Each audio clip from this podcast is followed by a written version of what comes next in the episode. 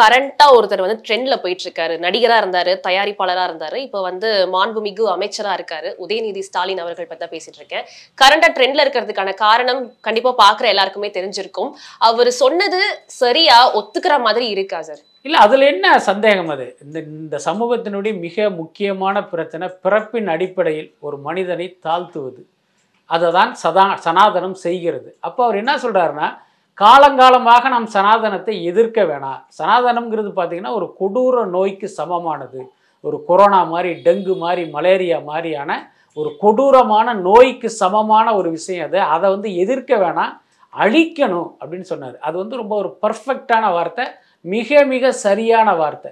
என்னென்னா இந்த சனாதனம்னு ஒன்று இருக்கிறது பார்த்தீங்கன்னா மனித இனத்துக்கே வந்து தீங்கானது அப்படிங்கிற அடிப்படையில் அவர் அந்த கருத்தை சொன்னார். ஆனால் இந்த சனாதனவாதிகள் அந்த மத வெறியர்கள் மத வெறி பிடித்த இந்த கூட்டம் என்ன பண்ணுது அப்படின்னா இவர் சொன்னதை வந்து அப்படியே திரிக்கிறாங்க. சனாதனத்தை ஒழிப்போம்னு சொன்னதை சனாதனவாதிகளை ஒழிப்போம் அப்படின்னு சொல்ல ஆரம்பிச்சு கடைசியில் என்ன இந்துக்களை ஒழிப்போம்னு பேசிட்டாரு. ஒருத்தனுக்கு நெகா வெட்டி கீரல் உளுந்த ரத்தம் வந்தது பார்த்தீங்கன்னா ஒருத்தன் போய் விரல் வெட்டுச்சுமா இன்னொருத்தன் கை வெட்டுச்சுன்னு சொல்லுவான். அந்த மாதிரி போய் இந்துக்களுக்கு எதிராக இவர் பேசிட்டாரு. இந்துக்களையே ஒழிப்போம்னு சொல்றாருங்கிற மாதிரி இதை ஒரு பிரபாகண்டா பண்ணி ஒரு இந்திய அளவில் வந்து இதை ஒரு பேசு பொருளாக கொண்டு போயிட்டாங்க. இவர் என்ன பேசினார்? ஏன்னா இவர் வந்து ஒரு அமைச்சர். இவர் என்ன பேசினார் அப்படிங்கிறத நீங்கள் ஊடகங்கள் மூலமாக அந்த வீடியோவை நீங்கள் பார்த்துடலாம். ஆனால் இந்த நாட்டினுடைய உள்துறை அமைச்சர் அமித்ஷா என்ன பண்ணுறாரு அப்படின்னா காதில் விழுந்த அந்த வாட்ஸ்அப் வதந்தியை வச்சுட்டு அவர் வந்து இவருக்கு ஒரு பதிலடி கொடுக்குறாரு. ஸோ இந்த மாதிரி இந்த பிரச்சனையை பாஜகவினர் திசை திருப்புகிறார்கள். இதில் ரொம்ப ரொம்ப முக்கியமான விஷயம் என்னென்னா இத்தனை எதிர்ப்புகளுக்கு பிறகும் உதயநிதி வந்து தன்னுடைய கருத்தில் வந்து ரொம்ப உறுதியாக இருக்கிறது. அதை வந்து நம்ம நிச்சயமாக நம்ம பாராட்டணும். அது மட்டும் இல்லாமல் இந்த விவகாரத்தில் தமிழர்கள் மட்டும் இல்லை இந்தியர்கள் அனைவருமே பார்த்தீங்கன்னா உதயநிதி பின்னால் நிற்கணுங்கிறது தான் என்னுடைய வேண்டுகோள். அதுக்கப்புறம் இவங்க என்ன சொல்கிறாங்க உதயநிதி இந்துக்களையே எதிரியாக நினைக்கிறாரு. அதனால இப்படி பேசியிருக்காருங்கிறான் இந்த முட்டாள்களுக்கு தெரியலை.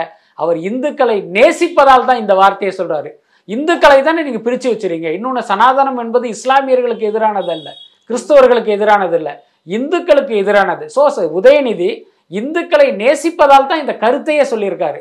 அந்த அடிப்படை உண்மை கூட புரியாமல் அதையும் இவர்கள் திசை திருப்புறார்கள் அப்படிங்கிறது ரொம்ப ஒரு கேவலமான ஒரு விஷயம். அண்ட் அங்கிருந்து நம்ம இன்னொன்னு பார்த்தோம்னா சார் இந்தியாவை வந்து பாரத் அப்படின்னு ரீநேம் பண்ண போறாங்களாம். இதை விட ஒரு கேவலம் கொடுமை வேற ஏதாவது இருக்கா? நான் என்ன கேட்குறேன் இந்தியாவை வந்து வெள்ளைக்காரன் தான் இந்தியான்னு பேர் வச்சான். அப்போ இந்த நாட்டினுடைய பழைய பேர் வந்து பாரதம் தான் அதனால தான் நாங்கள் பாரத்னு மாத்திரம்னு சொல்கிறாங்க அப்போ இந்துங்கிற பேர் வச்சதும் அதே வெள்ளைக்காரன் தானே? அப்போ அந்த இந்துங்கிற பேரையும் நீங்கள் மாற்றிடுவீங்களா அது ஒரு கேள்வி இருக்குல்ல. அதாவது என்னன்னா எதை தின்னா பித்தம் தெளிங்கிற மாதிரி இவர்களுக்கு மதவெறி தலைக்கேறிடுச்சு. அதனுடைய விளைவு தான் இதெல்லாம். பட் இந்த விளைவுகளுக்கான பதிலை வந்து நிச்சயமாக ரெண்டாயிரத்தி இருபத்தி நாலு தேர்தலில் மக்கள் கொடுப்பாங்க. அதில் சந்தேகம் இல்லை.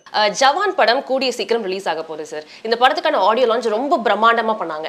ஆனா இந்த படத்துல முக்கியமான நம்ம lady super star Nayanthara audio லான்ச்ல கலந்துக்கல. ஆனா படம் எப்படியாச்சும் சக்சஸ் ஆயிடணுன்றதுக்காக திருப்பதிக்கு போயிருக்காங்க.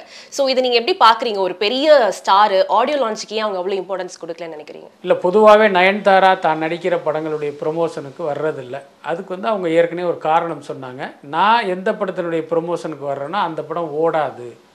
அந்த சென்டிமெண்ட் காரணமாக தான் நான் வந்து நான் நடிக்கிற படங்களுடைய ப்ரொமோஷனுக்கு வர்றதில்லைன்னு சொல்லிட்டு இருந்தாங்க.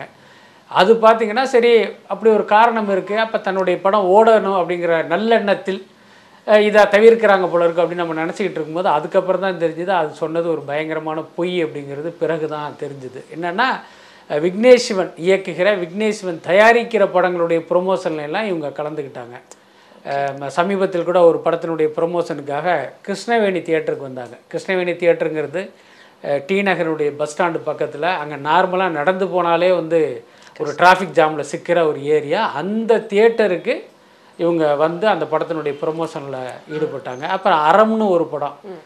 அதுவும் கூட பார்த்தீங்கன்னா அவங்களுக்கு வேண்டப்பட்ட ஒருத்தர் தயாரித்த ஒரு படம். அந்த படம் ரிலீஸ் ஆகும்போது காசி தியேட்டருக்கெல்லாம் வந்து ரசிகர்களோட படம் பார்த்து அங்கே ஒரு மாதிரியான ஒரு ப்ரொமோஷன்லாம் பண்ணாங்க. அப்போ இவங்க நான் ப்ரொமோஷனுக்கு வந்தால் படம் ஓடாதுன்னு சொன்னது ஒரு அப்பட்டமான பொய் அப்படிங்கிறது ஏற்கனவே அது நிரூபணமான பிறகும் கூட பல படங்களுடைய ப்ரொமோஷனுக்கு அவங்க வரவே இல்லை. அப்படி தான் ஜவான் படத்தினுடைய ப்ரொமோஷனுக்கும் அவங்க வரல. அதுக்கப்புறம் பார்த்திங்கன்னா திடீர்னு இன்ஸ்டாவில் வந்து திடீர்னு ஒரு அக்கௌண்ட்டை திறந்தாங்க. அதில் வந்து அவங்களுடைய குழந்தைகளை வச்சு ஒரு வீடியோ போட்டுட்டு இப்போ ஜவான் படத்தினுடைய ப்ரொமோஷன் கண்டென்ட் எல்லாம் அவங்க போட்டுக்கிட்டு இருக்காங்க. இதெல்லாம் ஒரு பக்கம் இருக்கு. இப்போ திருப்பதி போயிருக்காங்களாம். அங்கே போய் சாமியை கும்பிட்டுருப்பாங்க. ஆனால் என்னத்துக்கு கும்பிட்டாங்கன்னு யாருக்கு தெரியும்? இப்போ அவங்க சொல்கிறாங்க நான் ஜவான் வெற்றிக்காக போனேன் அப்படின்ட்டு. அப்படி ஒருவேளை போயிருந்தாலுமே அதுவே வந்து ஒரு மிகப்பெரிய காமெடி ஒரு அபத்தம் தான். நீங்கள் ரசிகர்கள்கிட்ட தான் இந்த படத்தை வந்து பாருங்கன்னு சொல்லணும். நீங்கள் கடவுள்கிட்ட போய் சொன்னால் அவராக வந்து படம் பார்க்க போகிறாரு கிடையாது. ஸோ அதுவே ஒரு அபத்தம் தான். நீங்க சொன்ன மாதிரி சார் சடனா சோஷியல் மீடியால ஒரு என்ட்ரி கொடுத்தாங்க நயன்தாரா அவர்கள். இப்போ அதே மாதிரி தான் நம்ம விஜயும் வந்து லியோ படம் ப்ரமோஷனுக்காக ஃபர்ஸ்ட் ஃபர்ஸ்ட் இன்ஸ்டாகிராம்குள்ள காலடி எடுத்து வச்சாரு. இப்போ லியோ படத்தினுடைய ஷூட்டிங்கோடைய அந்த நிலைமை எப்படி இருக்கு சார்? ஓவராலா முடிஞ்சிருச்சா? ஏன்னா பேட்ச் அப் அங்கங்க இருக்கு இருக்குன்னு சொல்லிட்டு இருந்தாங்க. இல்லை லியோ படத்தினுடைய படப்பிடிப்பு வந்து சில வாரங்களுக்கு முன்னாலே முடிஞ்சிருச்சு. அதுக்கப்புறம் அவங்க எடிட் பண்ணி பார்த்துட்டு சில ஷார்ட்ஸ் எல்லாம் தேவை அப்படிங்கிறதுனால காஷ்மீருக்கு போனாங்க.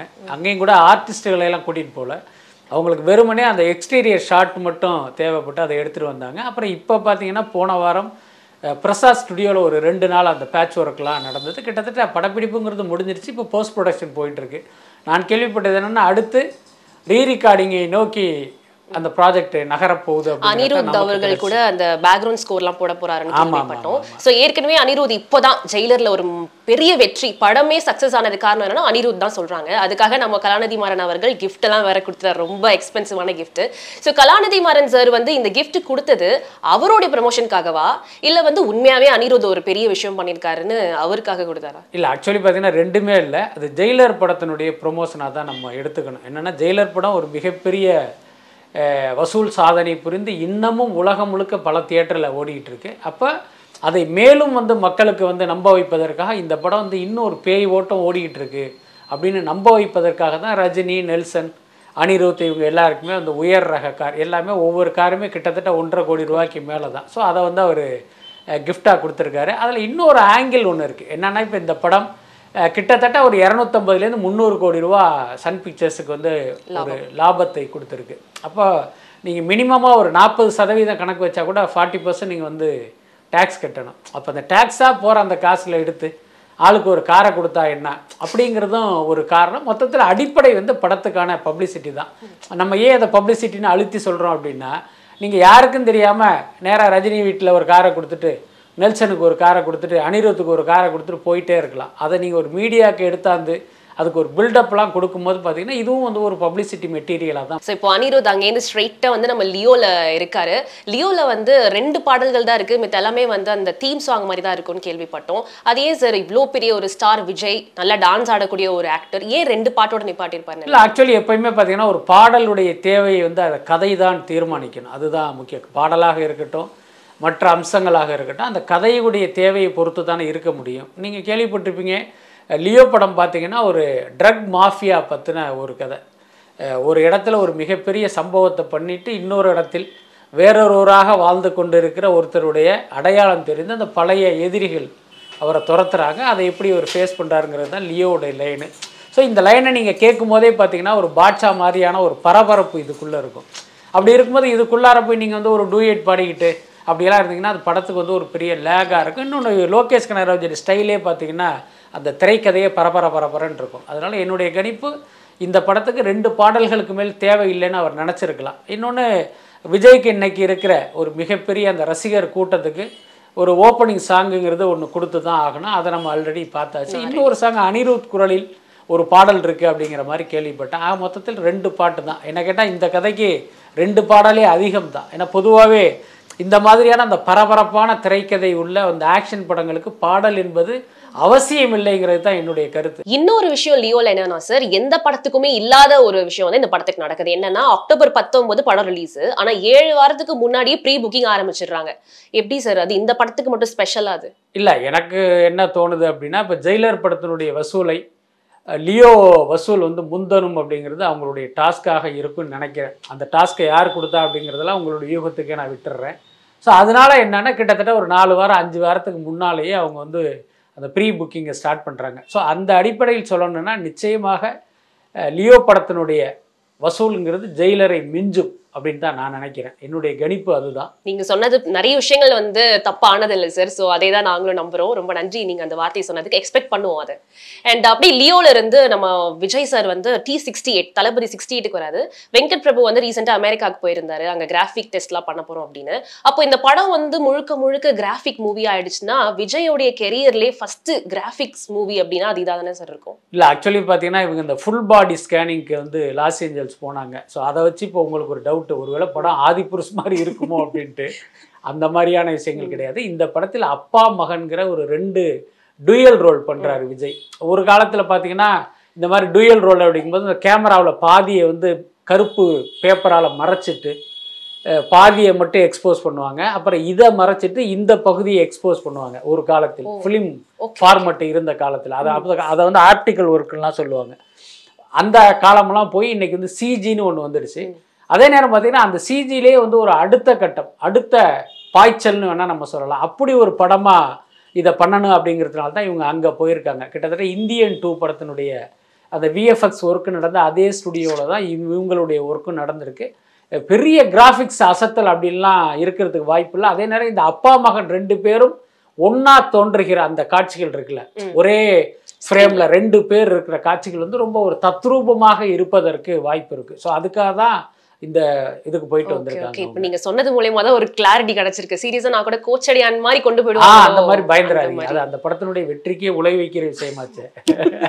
ஓகே சார் ரொம்ப நன்றி அந்த ஒரு இன்ஃபர்மேஷன் சொன்னதுக்கு. அண்ட் அப்பா மகனா நடிக்கிறாங்கல்ல சார் அதுல அப்பா விஜய்க்கு வந்து ஃபர்ஸ்ட் நம்ம ஜோதிகா மேம கூப்பிட்டாங்க. அப்புறம் சிம்ரன்னாங்க இப்போ வந்து ஸ்னேகா ஓரளவுக்கு கன்ஃபார்ம் ஆயிட்டாங்கன்னு சொல்றாங்க.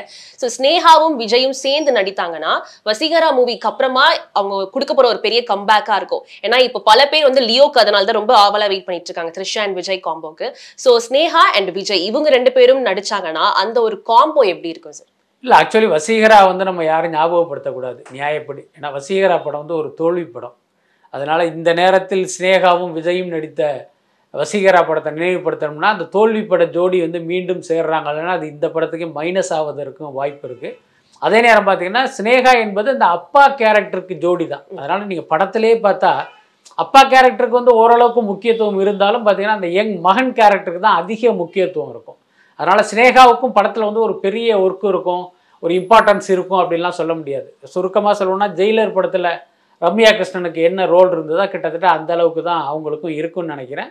இதில் முக்கியமான விஷயம் என்ன அப்படின்னு கேட்டால் ஜோதிகா வந்து ஆரம்பத்தில் கதை கேட்டு நடிக்கலாம் ஓகே சொல்லிட்டு அதுக்கப்புறம் விஜய்க்கு அம்மாவாகவும் வரணும் அப்படின்னு தெரிஞ்சதுக்கப்புறம் அவங்க அப்படியே பேக் அடிச்சிட்டாங்க. என்னென்னா விஜய்க்கு அம்மா அப்படின்னா விஜயுடைய அப்பா ஒரு ஓல்டு கெட்டப்பில் இருக்கும்போது இப்போ இவங்க அதே மாதிரி ஓல்டு கெட்டப்பில் இருக்கணும்.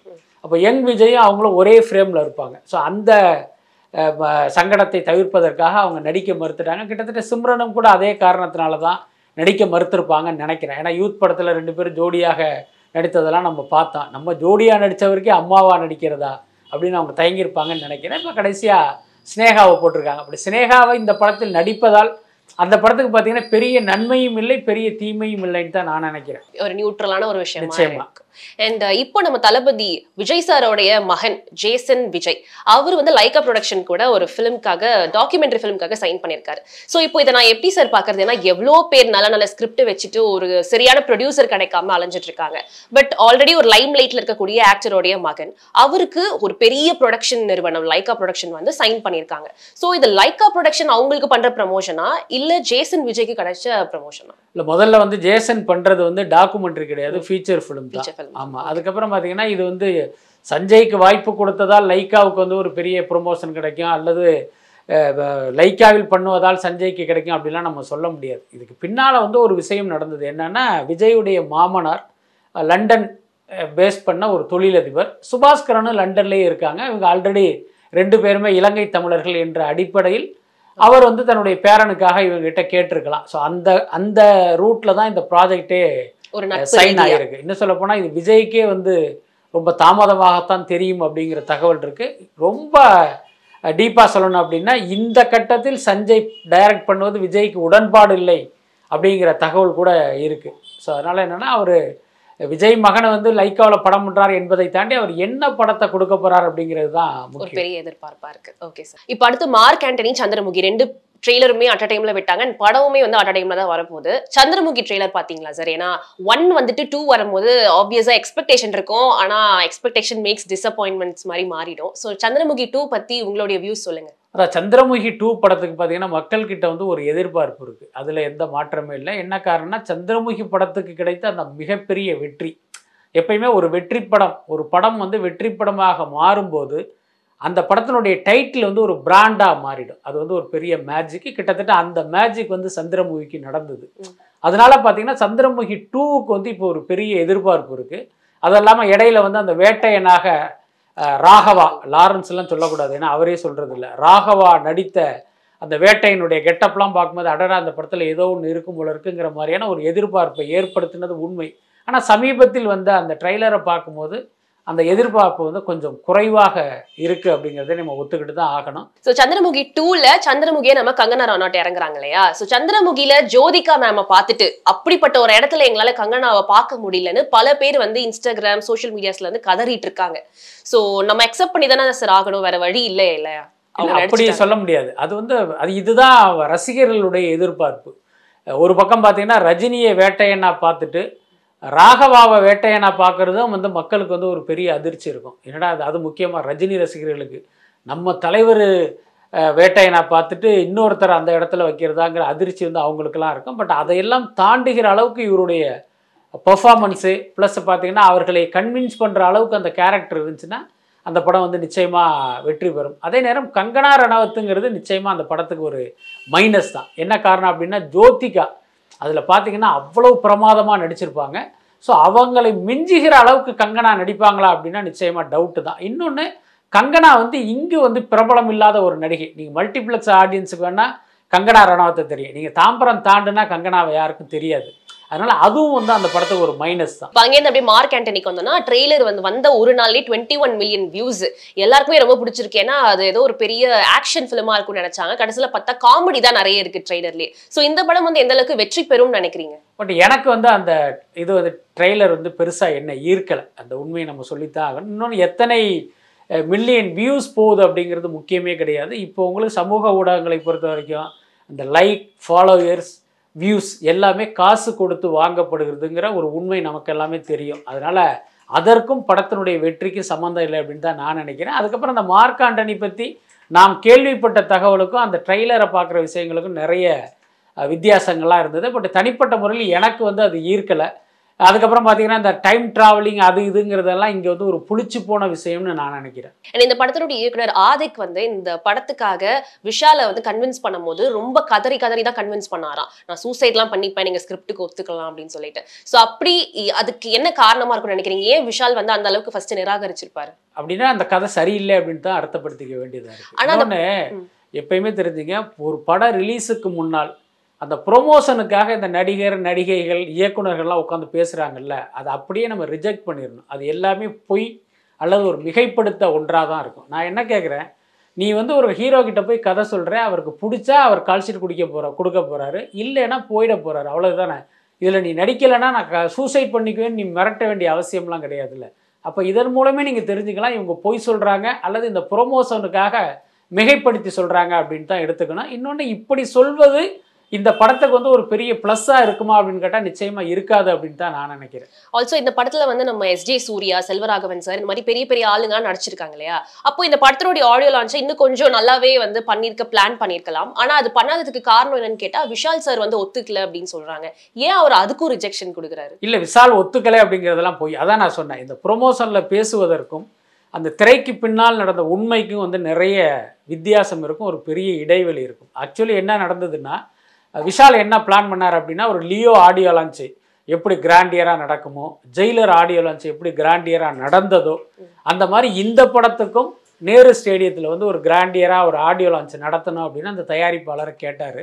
அந்த தயாரிப்பாளர் யார் அப்படின்னா ஏற்கனவே இவரை வச்சு படம் எடுத்து நஷ்டப்பட்டு அந்த நஷ்டத்தை ஈடுகட்டுவதற்காக மீண்டும் மார்க்காண்டனிங்கிற படத்தை தயாரிக்கிற ஒருத்தர் தான் அவர். அவர் என்ன சொன்னார்னா உங்களை வச்சு படம் எடுத்து எனக்கு படமே பிஸ்னஸ் ஆகலை. அதனால் இப்படி ஒரு ஈவெண்ட்டை நான் பண்ண மாட்டேன். நான் வந்து ப்ரொமோஷனுக்காக என்ன பணம் வச்சுருக்கேனோ அதை நான் உங்ககிட்ட கொடுத்துட்றேன். நீங்கள் பாக்கியை போட்டு அந்த ஃபங்க்ஷனை நடத்துங்க. அப்படின்னு வந்து விஷால் கிட்ட அவர் சொன்னார். விஷால் என்னென்னா சரி சரின்னு சொல்லிட்டு பார்த்தீங்கன்னா கடைசி நேரத்தில் அதிலிருந்து அவர் பின்வாங்கிட்டார் அதெல்லாம் அவர் என்ன பிளான் பண்ணார் அப்படின்னா தமிழ்நாட்டில் என்ன இருந்தாலும் இந்த படத்தை ஓட்டிடுவாங்க ஆந்திராவில் இந்த படத்தை நம்ம ஓட வைக்கணுங்கிறதுனால அந்த ஈவெண்ட் அப்படி இவர் ஆந்திராவுக்கு கொண்டு போயிட்டார். ஸோ இதுதான் நடந்தது. ஆனால் இவங்க பார்த்தீங்கன்னா ப்ரொமோஷனில் வேற ஒன்றை பேசிக்கிட்டு இருப்பாங்க. நான் அதனால தான் சொன்னேன் படம் ரிலீஸ் ஆகும்போது இவர்கள் பேசுவதை வந்து நம்ம முற்றிலுமாக புறக்கணிக்கணும்னு சொன்னதுக்கு இதுதான் காரணம்.